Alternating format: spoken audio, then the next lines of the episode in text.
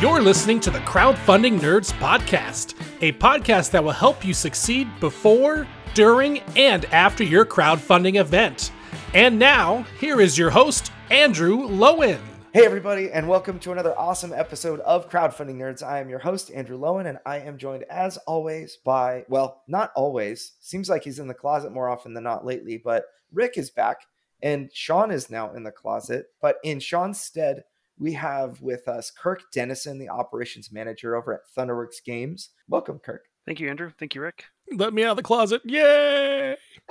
and I promise that's not just a soundbite that that Rick recorded for for this podcast. He's really here. yeah, so that's the that's our first element of news. Uh, we can just hop into the news because it's going to be pretty short. In in uh, most uh, relevant news, Rick's back sucks. and in other relevant news, if you're if you're watching your uh, Google News feed, Apple News feed, et cetera, et cetera, uh, there's some companies stating that shipping is now cheaper overseas. Now, I don't know how true it is, and we're going to probably discuss it a little bit.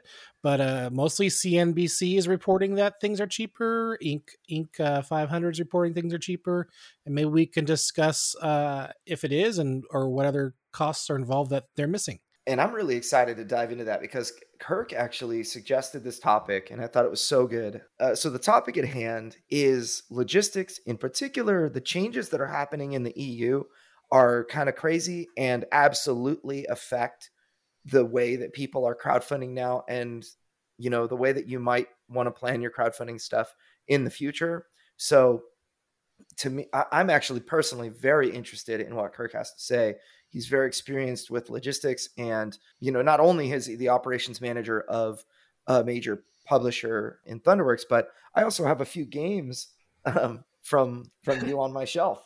Yes, my company Peacekeeper Games. I've done consulting and publishing for the last seven years prior to coming on full time at Thunderworks Games. So my Peacekeeper efforts are much diminished, but I've done published four games myself, and managed logistics worldwide for a half dozen publishers and consulted on well over 25 campaigns for other publishers as well.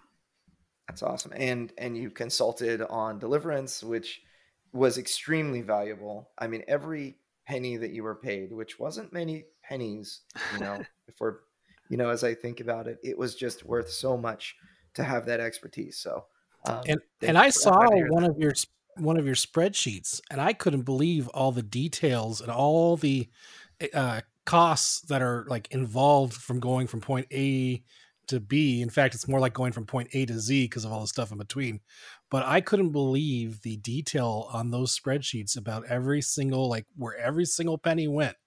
And it was ridiculously crazy. For those who who are interested in you know maybe doing a, a board game. Logistics is a crazy operation and it's something you you you i'm, I'm glad kirk is here because you really want to look into this aspect it's sort of forgotten about until you start thinking about moving your game um, because the costs are crazy. Yeah we all just want to make awesome games but it sucks to have to you know the the, the fulfillment and logistics side of games is uh a game on its own and it's not very fun. What depends who you ask. You're just making spreadsheets and I like making spreadsheets, but the 1%. So yeah, let's talk let's get into this topic of logistics and you know maybe first thing we could do is dive in a little bit uh, deeper into your background and you know what makes you qualified to be in people's ears about this topic. Would you mind sharing? Sure. So I started making board games in 2015 just because I realized there was no good capture the flag board games. So no sooner had I thought of the idea that there is no capture the flag board game than I had a prototype playable within two days, having never even considered making a board game before or having any construct of what what that was. It was, I guess, a lucky stroke that I happened to have some things around the house that made it quickly easy to make a prototype that was working and was inspired and dragged a friend to the local library and we played in the little kids area and we there was something there. It wasn't that great at the beginning but fast forward realized that there's no guarantee you can make your game at all or the way you want if you don't publish it yourself. So then i figured out how to do that. All the spare moments i had were reading jamie Stegmaier's blog post and James Mathe, yeah. late James Mathe's blog post, and soaking all that stuff up way back in. So this is 2015. And then I launched my first Kickstarter in March of 2016. Things went well with that called Flag Dash, sold out. It was a modest success. Then I licensed it to a larger entity, Ultra Pro, and decided that I would figure out another game. Then I had a few failed designs. Then he came up with another game, Gearworks, self published that, and signed another game. Rurik Kiev did all the development for that. That was a much more ambitious project. For anyone who's not familiar with that game, I went from a $25 MSRP game for my first two to a $90 MSRP with miniatures, plastic trays, and more. It's a game on the scythe type of complexity, table presence, and component build out. It's a really cool auction mechanic that I that I that I love. It's like a bidding. It's like a bidding mechanic. It's very cool. And we called it fondly auction programming. That game's knocking on the door of the top 800 games in BGG. A solid 7.8 rating. But through this time, I have been involved in running businesses for years, separate from a hobby making board games, and ran into lots of people in the board game space who just want to make games and don't want to run a business. And somehow or the other, I told people, hey, I can do these things for you. And what kept coming up time and time again with other creators was they really, really did not want anything to do with freight, fulfillment, or the like. So I just started finding this niche of being the guy that did logistics for other publishers. So I would coordinate with their factory and take their backer lists from their pledge manager or Kickstarter, and I'd work together to come up with a shipping breakdown by region, give the details to the factory, work with the fulfillment centers around the world, and, and manage all that for these publishers. The first few that I did it for, I didn't charge them very much at all, just to prove that I could do it. I'd done it myself several times, but then to do it for several other people. And then too many people started asking me to do that, and I kept doubling my rates, and people kept still asking me to do it. and then I had to stop taking on clients, and life changed. But, anyways, I've done this type of service over the years for quite a few publishers, and uh, that's how I ended up getting my full time role with Thunderworks game because I'd done that for quite a few campaigns for them. I did all their work, even through the most recent Roll Player adventures and Cartographers Heroes campaigns in tandem, which involved booking something like 11 containers at the same time worldwide in the middle of the pandemic. Wow. And managing fulfillment for over 10,000 orders with over 27 unique SKUs. So there are, the sky's the limit on how many SKUs you can torture yourself with, but I'd say it was a fairly complex set of projects to handle at once. So, needless to say, I've I've been through a lot with handling freight and fulfillment worldwide. Have a lot of context, so that's why you are hearing my voice speak today. Well, so Thunderworks has a Kickstarter that's live right now called Dawn of Ulos. Um, do you want to talk about that one for a little bit because you're going to be fulfilling and dealing with logistics on that. And I'd actually love to talk about how you kind of came up with your numbers for Dawn of Ulos. Um, but but what is Dawn of Ulos? Dawn of Ulos is a economic tile laying game set in our fantasy realm called Ulos. You might know the game name Roll Player or Cartographers. Those are the flagship products in this universe that's been created by Keith Matejka, owner of Thunderworks. And the Dawn of Ulos theme is set back at the origins of this universe.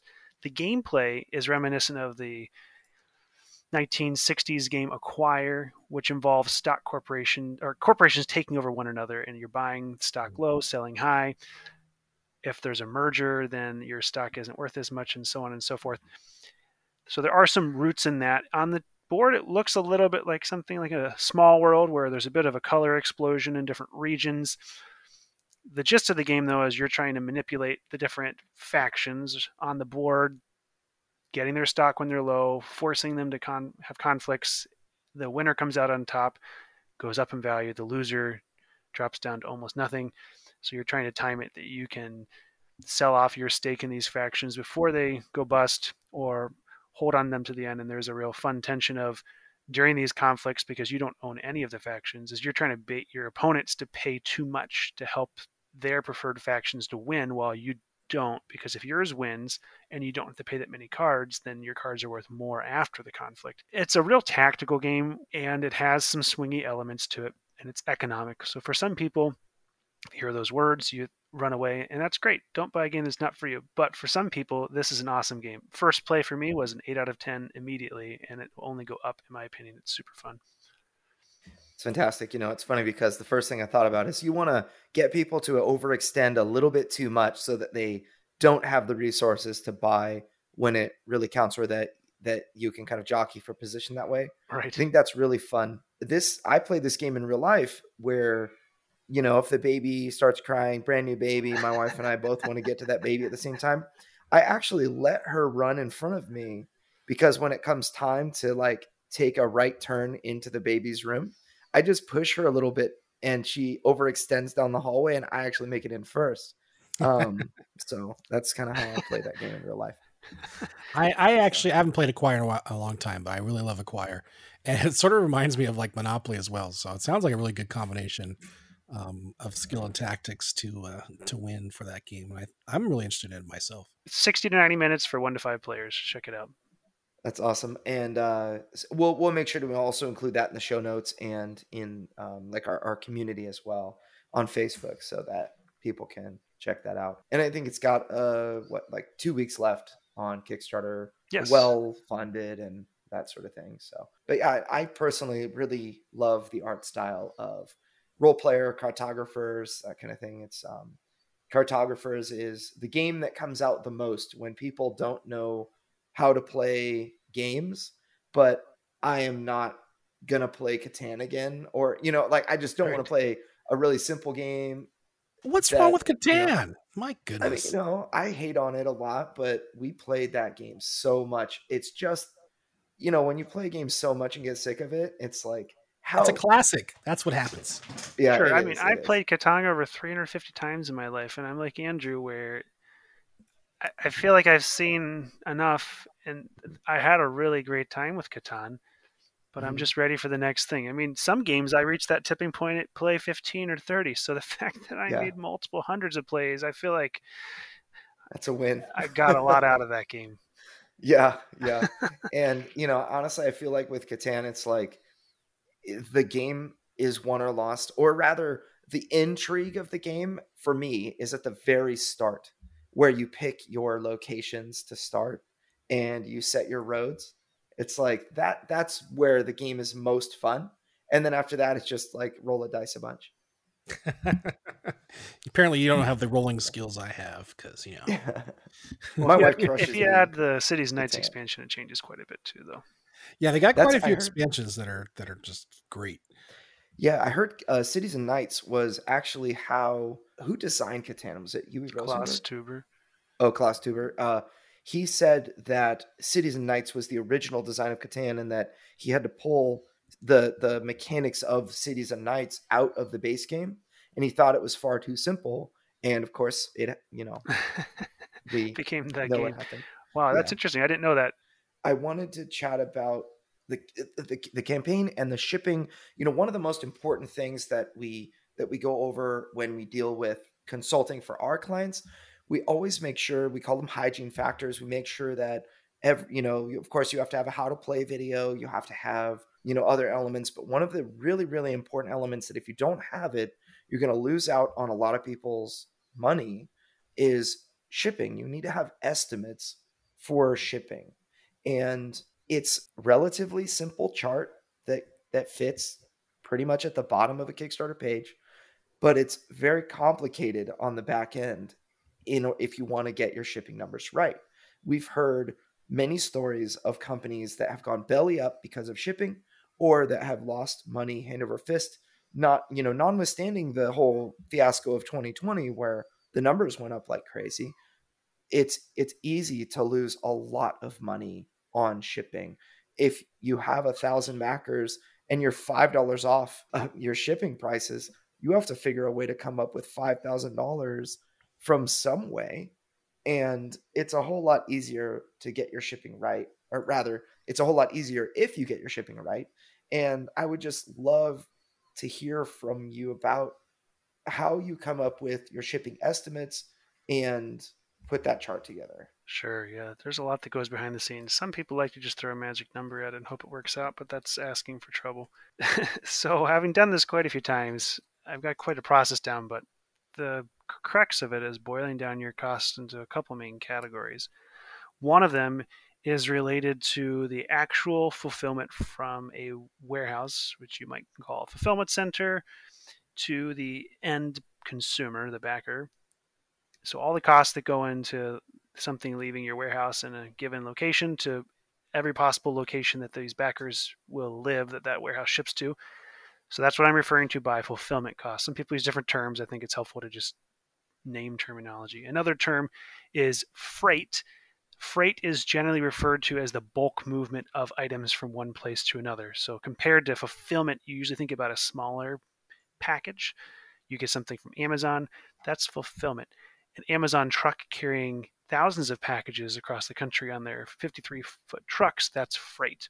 So when hmm. your goods leave China, presumably in China, and they come to the US, the European Union, Australia, Canada, so on and so forth, United Kingdom, each of those bulk shipments of your goods, that's what I'm referring to as freight. So between freight, so the bigger shipment of things, and fulfillment, the smaller piece of shipment of things, you could generally call those together logistics. Now, logistics can mean lots of things depending on what you're talking about, but that's the terminology I'm using. So, in this particular case, historically, what publishers did was they took the freight, the big shipment movement, as part of the landed cost of a game. So, historically, industry norms suggested that if you would set a manufacturer suggested retail price MSRP of a game, let's just pick simple numbers $100 because that makes it simpler for math. If you took that game and you were to back break that down to what goes into the $100, you would need to make your manufactured cost per unit plus your freight cost per unit, those two together is landed at least at one sixth of your MSRP. Or the flip side is if you were to add your MSRP, your uh, sorry, your manufacturer cost plus your freight cost together, and then multiply them times six, that would be your set MSRP for distribution purposes. So let's just say $100. If that's the MSRP, effectively you just divide it by six. So if your freight cost, let's just pretend, was $6 for the game, and your game manufacturing cost was $10, that's $16. That means your ratio would be a little bit over 6x from your landing cost to your MSRP. Now, this was based on historical norms that suggested that if you could achieve these targets then, when you're selling to distribution, where they're taking a 60% discount of the MSRP, so in that case, they pay you $40. The difference between that $40 and that roughly $16, which is $24, is the margin you have to play with to make profit on the game. So that $24 of margin there supports your upfront artwork costs, your development costs, along with all sorts of other administrative overhead costs and hopefully paying yourself a salary on top of that. Where things went crazy during the pandemic was this freight portion was blown to the moon and it went up five to seven times as much as it was prior to that. I just, before this podcast started, looked at our numbers. So in November of 2019, so before the pandemic came on the scene anywhere, our total cost to book a 40 foot container from China to Michigan, where one of our primary warehouses is, this includes an actual container cost and it includes a bunch of things before it gets on the container, after it gets off the container. But so the door to door price was $5,300 for a 40 foot container. And I would say that that was a little bit on the higher side too back then, but this was before the holidays. So it factored into things. Then even all the way through May of 2020, I looked and saw another container. He booked 40 foot container, and we got that one for just over $5,000. That's all in door to door Ex Works, which is a specific shipping term that says that the goods are made available at the manufacturer to pick up. In simple terms, it means the manufacturer sticks your games on pallets, someone else comes and picks them up.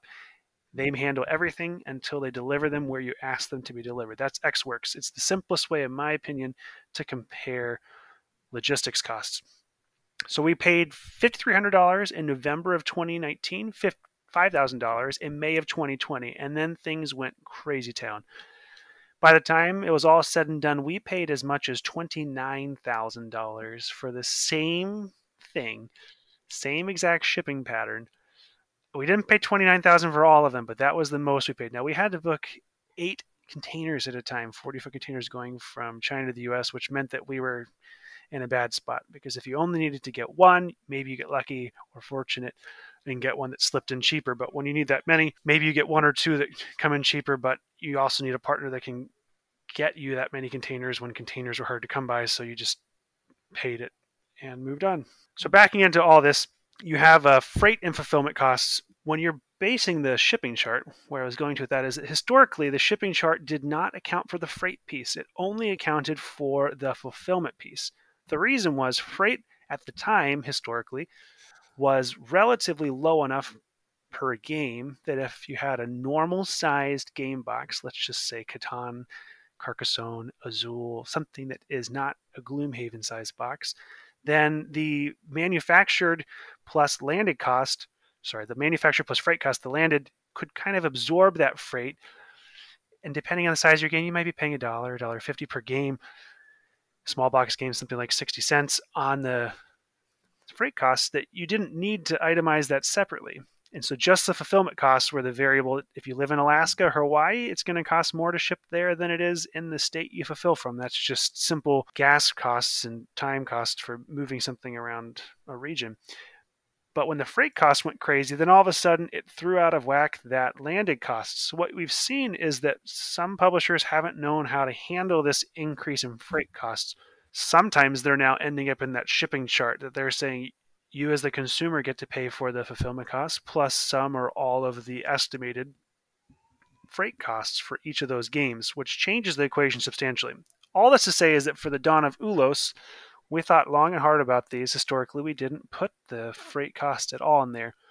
And again, we did not do that this is just based on our business philosophy and our business model is that we wanted to instead just focus on the things that really matter to the end user. So what we did is we boiled everything down to what is the current expected freight cost per game to our primary warehouse in the US and that's our baseline. So if you've got a number there which in simple terms let's just say that number is $3. It's something close to that for our estimates. And I added some buffer into it this is a game that is over six pounds, 12 inches by nine inches by three and a half inches tall, something like that. So let's say take, take that $3 per game. And so that's your base freight cost there.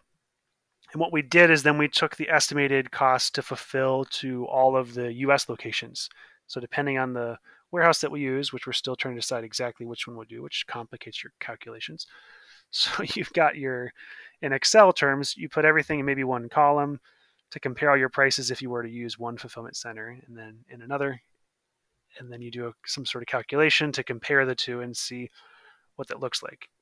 The reason I mention like that, some fulfillment centers charge a global rate, some charge a regional rate, some charge a zip code rate or a state rate. And so, depending on which warehouse you're talking with, it's not always an apples to apples comparison. So, what you get to do is if you've been around for a while, and you have historic data on where your customers come from, you can come up with the percentage of orders by zip code that factor into the region. In our particular case, both the fulfillment centers we're looking at using this time around in the US are using UPS, which made things a little bit simpler. So, what I did was I went to the UPS website, I downloaded their current rate chart from the warehouse location and it tells you every zip code range in the US from that warehouse and what zone they belong to, which is anywhere from zone 1 into zone 9 within the continental US. Now, if you're in Puerto Rico or Alaska, Hawaii, then those are outside of that.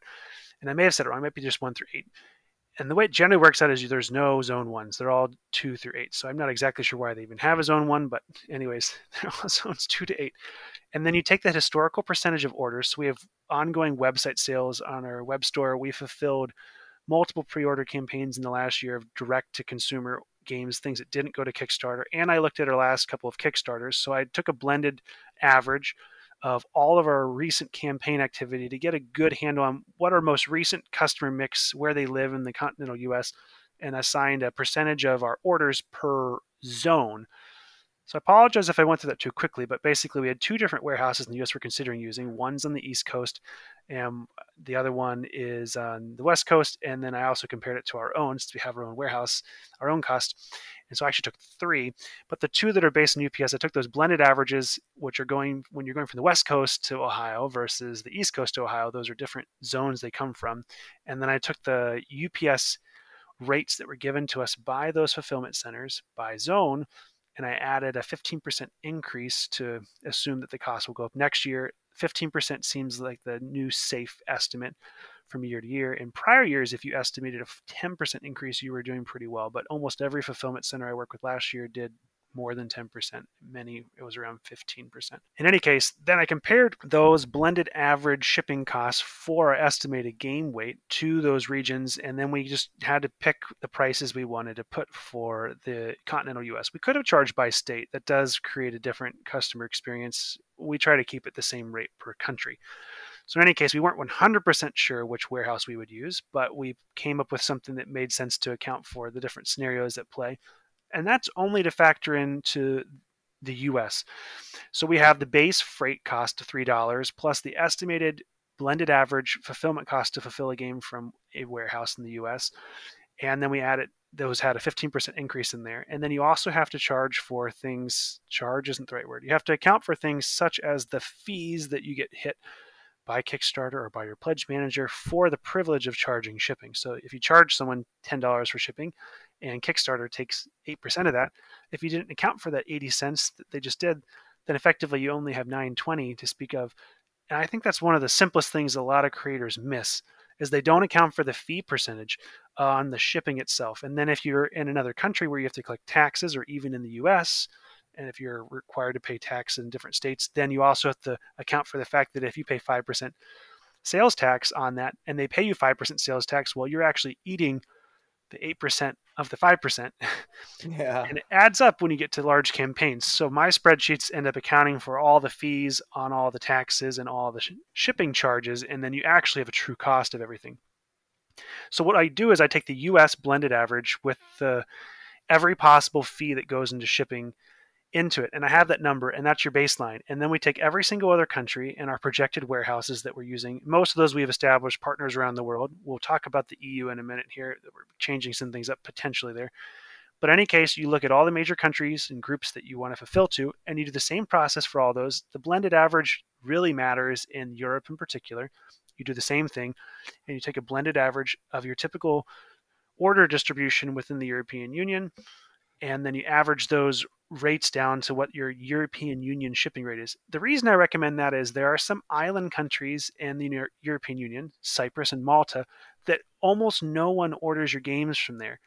If you don't do a blended average and you charge every single European Union country separately, what you get to do is list poor, poor Malta, poor Cyprus as really expensive shipping rates. And then France, Germany, Italy are much cheaper.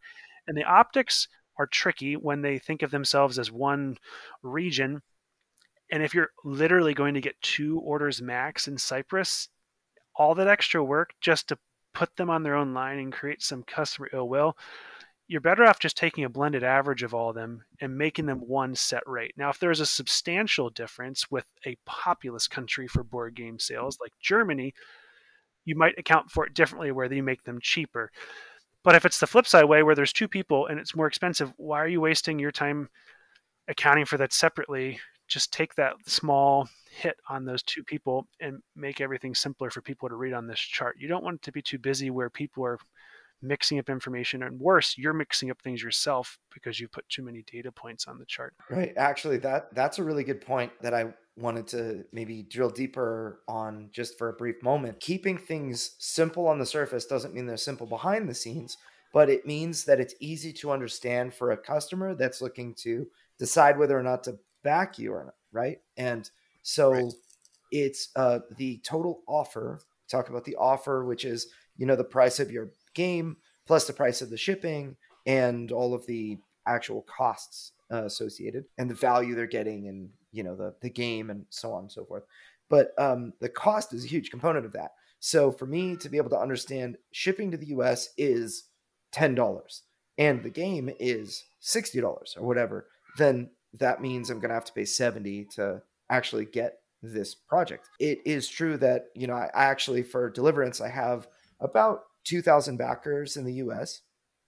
And we have, uh, I just, for the sake of things, I looked up Alaska and Hawaii as far as how many backers do we have in Hawaii? How many do we have in Alaska? Because those, I mean, to ship to Hawaii is very expensive um, compared to eh, the US. And we're actually also going to be shipping off the East Coast uh, or close to it. And, you know, with, with the fulfillment houses we're looking at. But uh, I have two backers in Hawaii, and one of them was a $1 backer and then I've got uh, one retailer in Alaska, and you know a total of nine backers in Alaska. So, in all likelihood, if uh, and I decided to charge nine dollars shipping, actually ended up being twelve dollars uh, of shipping that I had to adjust for um, other things. But the um, the total cost to the U.S. was uh, twelve bucks. But in actuality, that or rather, that's what I charged. I also put some of the cost into the actual pledge level. I, I subsidize the cost of that shipping. Right. But it's, yeah, I would rather lose a little bit of money shipping two copies to Hawaii than confuse everybody by saying if you live in the 48, you know, contiguous United States uh, states or whatever, the ones that touch each other, then it's this cost. But if you live in Alaska, it's that cost. In Hawaii, it's that cost. It's not worth the confusion I would rather take a slight loss on that and have increased clarity because I'll sell many more units. Poor, poor Hawaii, Alaska, and Puerto Rico. They've been through so much. We should yeah. charge them more. But on a serious note, I mean, it is extending a favor to them. There is the dark side of that, though. Some people will say, well, that's not fair. You're making me pay for the increased cost to Alaska. It's a never winning art. You can't win the argument no matter what. I mean, mm-hmm. ultimately, only the people in your backyard are the cheap people to ship to it. Everyone else costs more. So what level do you draw that line of saying it's unfair that you're charging people a certain rate? Technically, if you get down to it, even shipping within the same state, you can have different amounts. So you have to pick a line somewhere. And I think it comes down to what makes the most logical sense for your business so that you don't make logical errors and that it's easy for customers to understand the offer. And I, I think that that setting a buffer, like you mentioned, solves a lot of those problems. There are going to be just bottom line, there are going to be hidden costs that you didn't know you'd have to pay that all of a sudden it's like, oh, $720 for this or that. It's like, oh, you forgot you have to actually get a laborer to load product onto a truck. And then that truck has to travel two miles to the port in China. That's going to be $600 or whatever. Uh, all of that is going to happen to you. There will be unforeseen costs. I mean, that's almost a guarantee, unless you're very experienced and you've been through this a lot and you know what to look for and you know what to plan for. That buffer is just such an important technique. Whatever you think you need, multiply that by 15% for shipping, right? Right. Speaking of a lot of unforeseen costs, now a lot of our listeners will listen to us and they're getting ready, you know, they're still doing some preliminary research for their game uh, before they go to Kickstarter.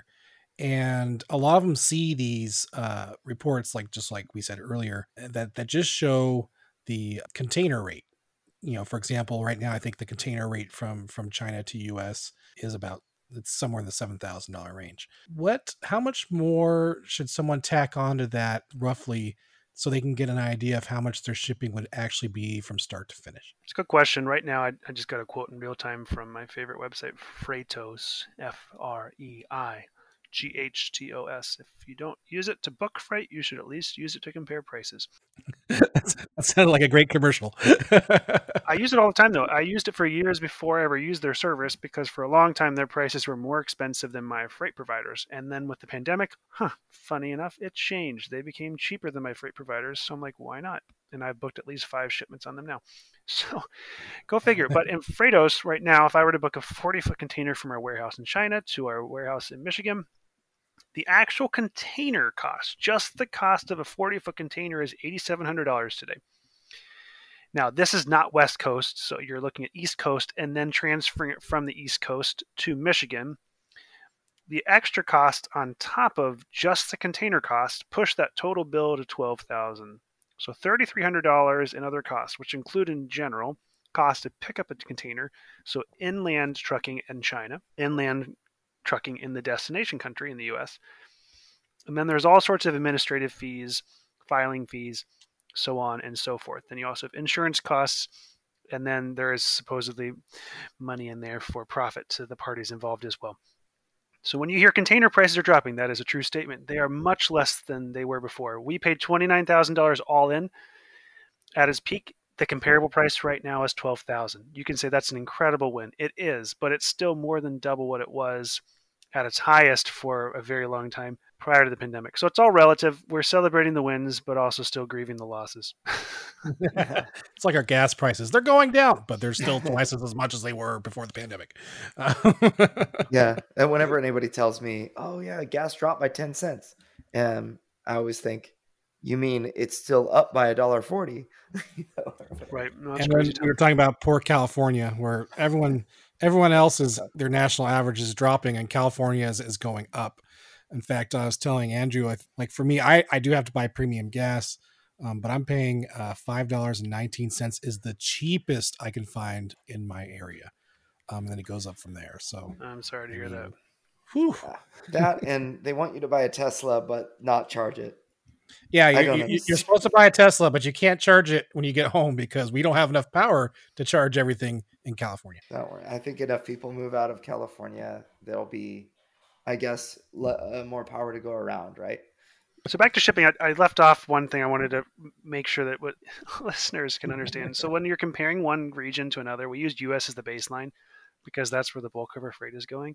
We take the estimated freight to other regions, which was for less than a container load in some cases on this project, and then the difference per unit gets added to the fulfillment costs. So to the United Kingdom to ship two pallets, the per unit cost is more expensive than shipping a full container to the US. That should be expected in most cases, sometimes just based on supply and demand that doesn't always hold true.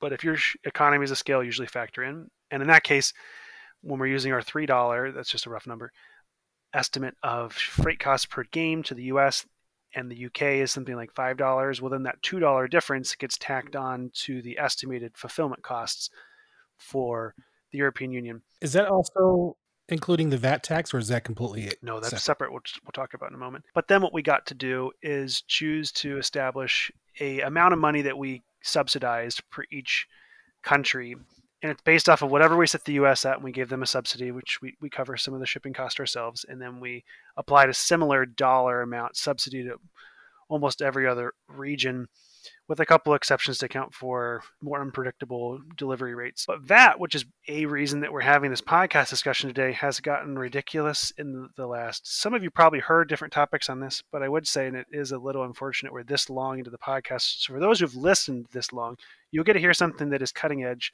that virtually no one in the world, literally no one in the world, knows right now. And that is that the European Union, specifically Germany, does not want any companies that are not based in Europe to sell their goods at all in Europe. And here's why. For now, the third or fourth year in a row, there's new legislation, or rather, new application of existing legislation being applied that makes it more and more difficult for you to sell goods there. Previously, it was getting registered for VAT. And then it was getting registered for another level of VAT called OSS VAT. We're not going to get into all the specifics of that here. And now, and then there was also these things related to name on the box. But now there's another thing related to financial representation at the time of import. So much to the point that I booked a shipment or helped a company book a shipment in February. Everything worked fine. China to Germany. We have VAT registration, EORI, E O R I registration, everything goes fine, no problems whatsoever. We pay our VAT like we're supposed to. The government gets their money like they want. Fulfillment center gets their games. Everybody's happy. Exact same warehouse, exact same fulfillment center, shipping over again. At the end of July, German customs rejects it. And they say, why? Because you're not based in the European Union. And I go, well, I've shipped for so many years. This has never been a problem. Why is that? And they say, you're not in the European Union. Tough luck. Find someone else to import this. Wow. and then I talked to company after company after company after company, at least 20 companies in Europe. And almost every company told me that's not right. You should be able to import because you're VAT registered and you have an EORI number. An EORI number is a number that's registered with a European Union database that gives you customs clearance rights. it attributes any taxes that are attributable to your import to your VAT number, and you make make things right financially. You do a financial settlement and pay up. But overnight in July, Germany decided to no longer selective, selectively no longer accept any imports whatsoever from non-European Union based companies. What does this mean and why did it change? Historically, in their law, they had a provision that said that a non European Union based business could import a limited number of times in a calendar year. If they have an EORI number, it was fine. The number is not written in the law, but what I found from other freight forwarders is that number is nine. If you ship nine or less times and you're not based in the European Union, there's never any problems. And then all of a sudden now they reject it for a single shipment with zero exceptions. Even though their law says there is room for exceptions, they said, we're not going to make an exception. Too bad. Deal with it. I kept calling up other companies and they said, this isn't happening to us. What are you talking about? And then finally, I got corroboration from a very prominent board game. He's not a board game freight forwarder, but he's in the board game space a lot. Justin Bergeron from ARC Logistics, and he's run into the same thing too. The short and long of this is I've spent over 40 hours in the last eight weeks on an issue that generally takes 90 minutes max to resolve to get into Germany. And I think tomorrow the goods, after eight weeks, are finally being delivered. How did they get delivered? And what was the holdup there? So they demanded an indirect representative to represent you. If you're based in Europe, you are your own representative. It's not a problem. This is not anything to do with whose name is written on the box, who's paying for the goods, or so on and so forth. What they need is a European based business who's willing to accept financial risk if you are misrepresenting the value of the games that are being imported. So much so that they're now challenging the invoices, the commercial invoice value represented from China, and making the manufacturer prove that you paid that much to them. It's getting kind of ridiculous because if you know anything about how board game manufacturing works, those invoices are like back of napkin things sometimes, and they're not. Mm-hmm. It can be hard to truly prove it all with a transaction to transaction. So, what does this mean?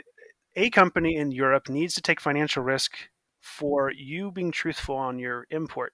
What happens is historically, warehouses in Europe were willing to do this, but then many warehouses got bit when years later the European Union customs agents audited them, found out something was not done right in the documents. They charged them back for an underpayment of taxes, and that fulfillment company was left holding the bag because the publisher may have gone bankrupt or no longer existed. So a lot of warehouses said, we're no longer going to take this financial risk. But that didn't matter in the past because Europe didn't care about this financial representative.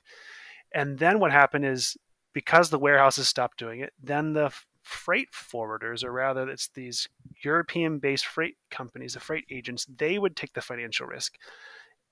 But then the buck passed along and they got bit and they stopped doing this too. So almost overnight, there was a situation where customs now requires fiscal representation there, and nobody is left that wants to provide fiscal representation. What it means in actual dollars is you get to find a third party company that charges you for the privilege of it's an insurance premium of whether you're truthful or not.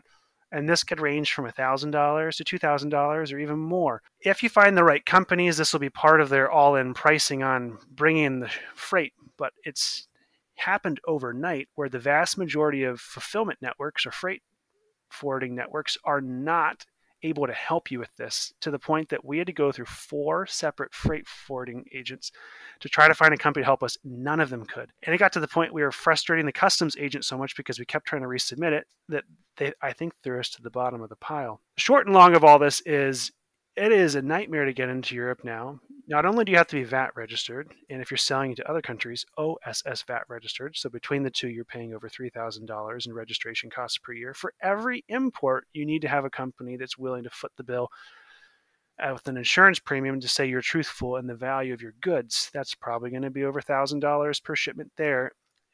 And if you're not being charged $1,000 up front, you're effectively probably still paying that through other fees you're paying that party. There are other elements to this as well, I'm not going to get into today, but this is more of a PSA of add more margin to everything you're shipping to the European Union because I would just generally say these all fall in the category of compliance costs. And if your shipment gets caught up in customs like ours did for eight weeks, you get charged daily fees for it sitting in a expensive warehouse, not being able to go where it needs to go. Thankfully, in our case, it was only two pallets, but if you had two containers sitting there, we would have been out thousands of dollars in unplanned cost. That's pretty gnarly. So, uh, what you're saying is pray and hope that this doesn't happen to you. So, so functionally, what we're talking about is, you know, some serious headaches that can happen. Normally, from my understanding, if you want to go into the European Union or any, you know, let's say non United States, you know, well, we'll put it this way: if it's not, if if you don't live there in that country, you have to ship a container, and it's going to be, um, you're going to have extra headaches. If if you don't live in the European Union and you have to ship there, you need an agent that has uh, that is VAT registered. VAT is, I believe, it's value added tax, and that is going to get applied to any product as a tariff, really, to to sell there because you're going to make money with it. The government wants its pound of flesh and also wants to take care of its uh, citizens first, uh, as is natural. So what would happen is the agent would absorb or would charge you money.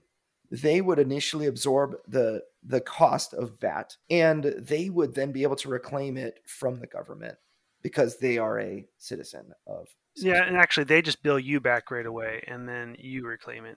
So they instantly get their money back, and then you have to reclaim it at a later point. Now, what you're talking about is the government wants that registered agent to be a citizen of the European Union, or rather to live within the European Union. Right. And um, so there are a lot of VAT agents that are, for example, in the UK. You yourself um, act as a VAT representative for a limited number of companies, and there there are others that can that can act as your VAT representative. And that's entirely different. That's uh, that's a tax filing and payment agent. That's not a fiscal import or a record. And there's a delineation there. And I haven't found a single company that's willing to be both of those. One is yeah. an accounting function, and the other is an import function. So happy shops, if I want to, so I have, you know, I don't know how many games, probably probably 200 games or so going into Germany, and that's enough that it's worthwhile. But at the same time, it's going to be more expensive than I thought.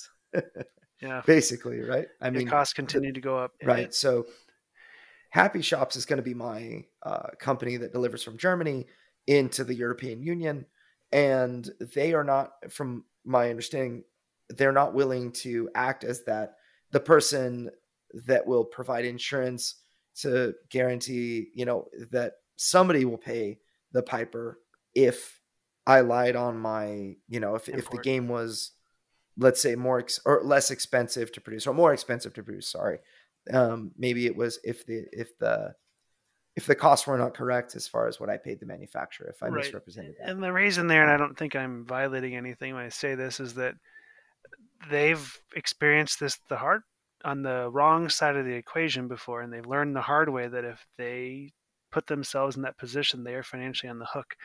And so it's an insurance premium for them and they're not willing to do that financially speaking. Other companies that might today be willing to do it might not in the future if they get bit with it. I have heard from multiple european partners that these customs audits are increasing and turning up more issues than they have in the past. So I was just wondering, you know, what are what are the options for somebody that's considering, you know, that because that's where it comes all comes down to brass right. tacks. It's like, are you willing to do business in the European Union? Or are you or do you want to skip it and then miss out on the the sales that would come from the European Union? And and that's kind of where rubber meets the road for me personally as a publisher right. that is about to ship a game I've already committed to to doing this thing in the EU and in other areas. I guess let's let's start there. Yeah, those are great questions. So in simple terms, let's just say you've got $20,000 worth of items you're selling into the European Union and if you're bearing what is effectively going to be around $4,000 worth of of compliance fees for the privilege of selling that, So you have to just take four thousand dollars off there. So let's just take some simple margins. Let's just say even at a high level that you made ten thousand dollars of profit on the twenty thousand dollars, which you're probably not. To take four thousand dollars out of that just right out the gate is a substantial number. So you have to really crunch your numbers. In US, you have nowhere near that high of compliance costs. You're going to pay sales tax in the state where you live and in states where you sell above a nexus of number of transactions or an amount of dollars, or if you have an employee who lives there. But you're only paying 5 to 10% on limited sales there compared to 20 plus percent on everything. So, your other options, if you want to fulfill into Europe, and here's a basic number if you have more than 500 customers in the European Union for a pledge price of $60 or more, that's a real simple number to throw out there you might want to import into Europe and figure out VAT registration, figure out this fiscal representative, and fulfill there because it's a better customer experience for your customers. And actually, financially, it will make sense to do it at that scale. But if you have less than 500 backers, and if you have a cheaper game in particular, you should really be looking at some other options. Your other options are threefold the other options, actually, technically, you could look at four, but the fourth one's going to be harder. The threefold generally involve uh, fulfilling from the United Kingdom, fulfilling from your house or anywhere in your own country, one of two different ways. I'm going to start with the United Kingdom because I think this is a better option for most publishers with a smaller number of orders going to Europe. You can use either Spiral Galaxy or ShipQuest, sometimes that you know them as Games Quest, and they both have the same offering as follows. They're no longer part of the European Union, but they are registered with a special treatment of VAT that you can ship from the United Kingdom into the European Union with the taxes prepaid.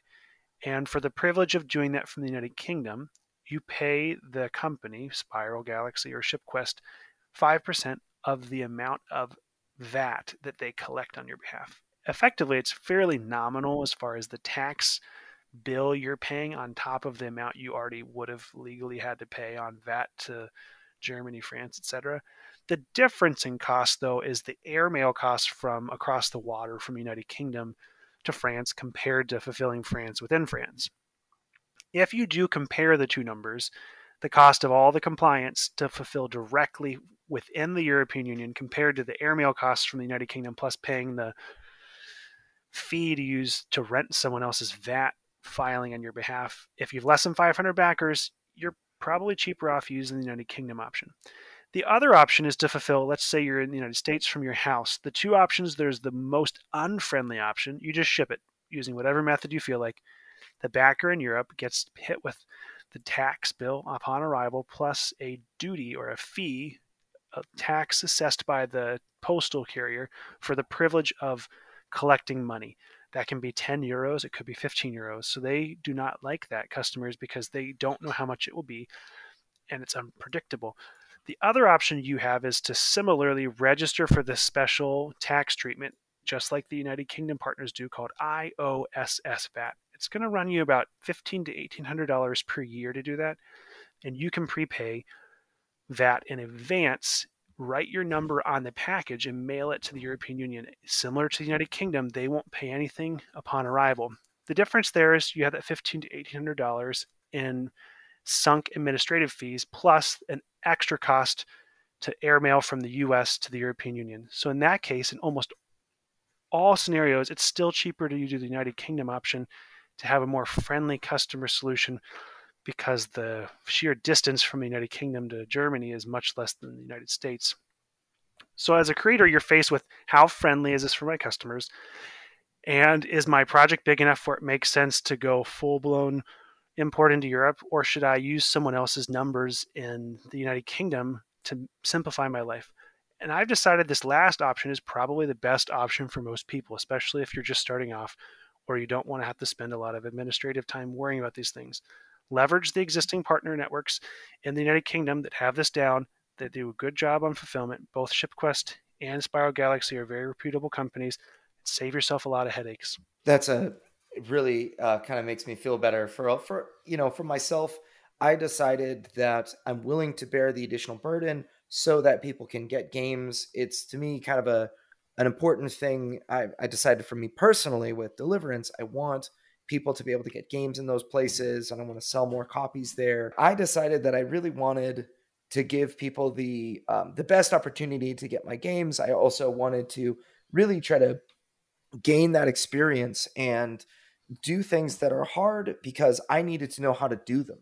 And right. you know, uh, for future games and that sort of thing. So to me, as much as it is going to be a pain, it's also an investment into knowing what to do and even knowing why maybe I wouldn't do it again or what I will have to do in order to make sure that it goes smoothly next time. And so those things are really, you know, things we have to kind of think through. I love that idea of, you know, using and and that's I might actually end up using the UK as my European hub. If somebody wants one of my games in the future, I'll have a lot more people in the UK that are going to buy than eh, you know than the rest of the EU combined probably unless I translate into a local language. But it's it's something that it at least gives the people the option to get the game, and it's going to make life simpler on on my side um, for managing this thing. But now I have a question related to. So I looked at my Australian orders, and I've got uh, which I know you know is not the EU, but um, keeping it simple, I've got Australian orders about ninety games going to Australia, and that's not really enough certainly not enough for a container. You know, I, I'm sure I could probably find an option that was economically worthwhile enough that we could fulfill Australia and New Zealand and, you know, be break even at the very least. But there are people that have 25 games that go to Australia. You can't really afford to be region friendly at 25 games. You're going to lose money. Isn't that right? Typically, in the case of Australia, you do luck out to an extent. There's a great fulfillment partner in Asia, VFI, VAT. They stand for VAT free. VFI Asia, VAT free in Asia, but they reach a lot of more difficult to get to regions, and that includes Australia. What you can do is take your games from your manufacturer by truck in China to VFI, and then they will bulk pack your games along with 10 other projects games to on a container to Australia. They will ship them all to Aetherworks, a partner in Sydney, and then you'll get reduced transportation costs to Australia as a result. The only downside to that is it is a little slower. You're waiting until they reach a critical mass of goods. If you're the first project in after they ship their last container to Australia, you're going to be waiting for everyone else. So you just have to kind of expect it to be an extra month longer than it would have been otherwise. But just assume the worst. Assume you're going to be the first batch of games waiting for everyone else. They'll ship about once a month. So they'll take everything that just kind of collected in the last month, put them on however many pallets that is, they'll book the freight, and they spread the cost evenly across all of the partners that are there and they bill you back for it. That's awesome. So what if somebody sold, let's say, 25 games into the EU? You're going to want to either actually there is another option. I should I should have mentioned this. VFI now does also have an option to prepay VAT, but it's only for really light packages. So if you have a really small game, that's another option to consider. If it's a, a heavy game, your options are more limited there. In most of those cases, unfortunately, the customer is just going to have to pay taxes upon arrival because it doesn't make sense to go to Herculean efforts to get 25 games imported into the country. That's going to be like four cases of games. Would there be much of a difference if, let's say, because I mean, most people are going to manufacture their games in China. That's pretty much a given. Um, some will be doing it in their own countries depending on the cost. If a game is manufactured in EU, is there much of a cost difference? Yes, there is, but there are, depends on your components. There are really good manufacturers in China, but almost all of them still do injection molding in China.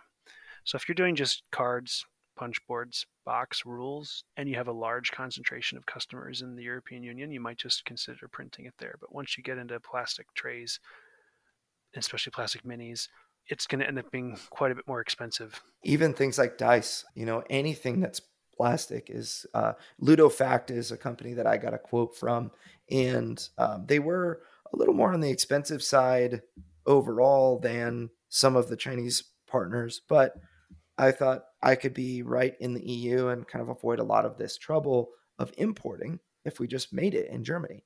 And it just wasn't a good fit for us because we had to have plastics. They wanted us to use wood for the dice, but wood miniatures aren't gonna aren't to fly. I guess a pun because my miniatures have wings. Right. I thought that's what you're getting at. I wasn't doing on purpose, but uh, I'm glad it went there. So let's see. As we kind of come in for a landing here to continue with the the wing puns, what advice would you have? What a what is something that's extremely important that we haven't talked about yet that you really want to get across? Is there any parting advice that you would have for our listeners on the subject of logistics? Sure. So, as much as I like Freightos and I recommend using them in general, I wouldn't use them to import into the European Union for the foreseeable future. The reason is you're more limited on who you're. You, it's a marketplace.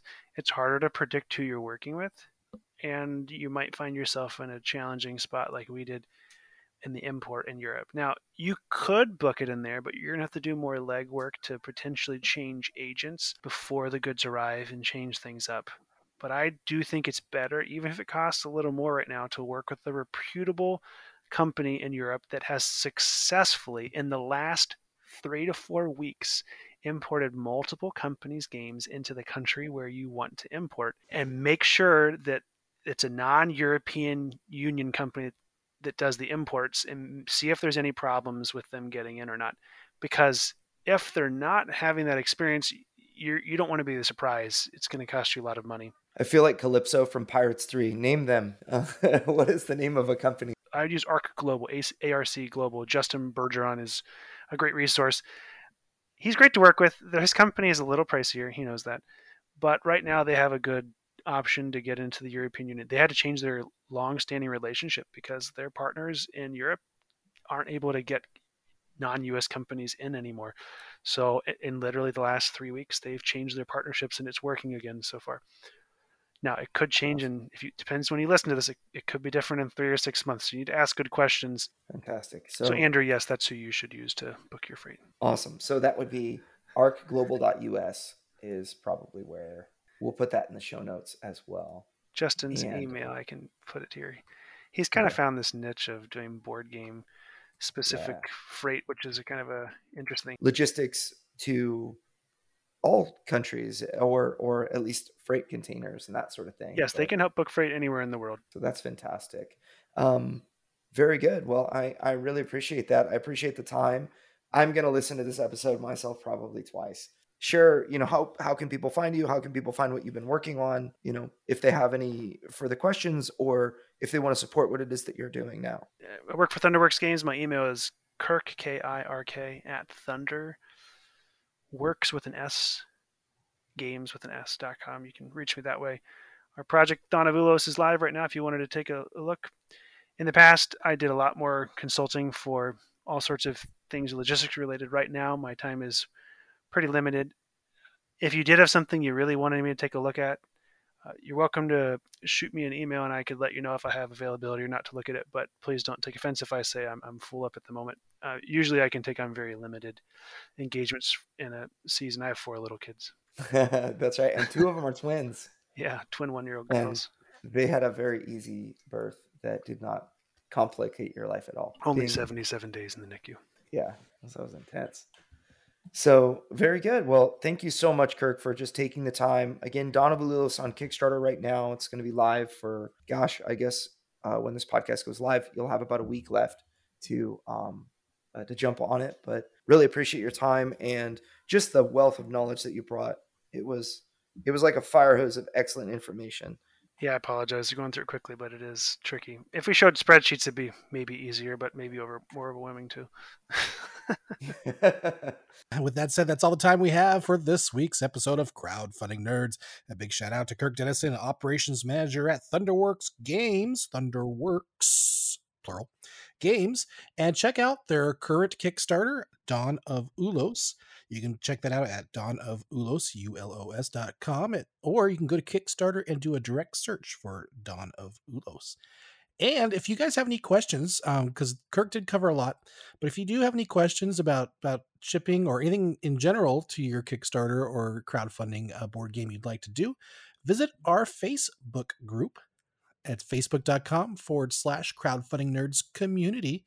Um, we have a lot of people on there. Um, what's our current subscriber count, Andrew? Uh, 726 people at this moment.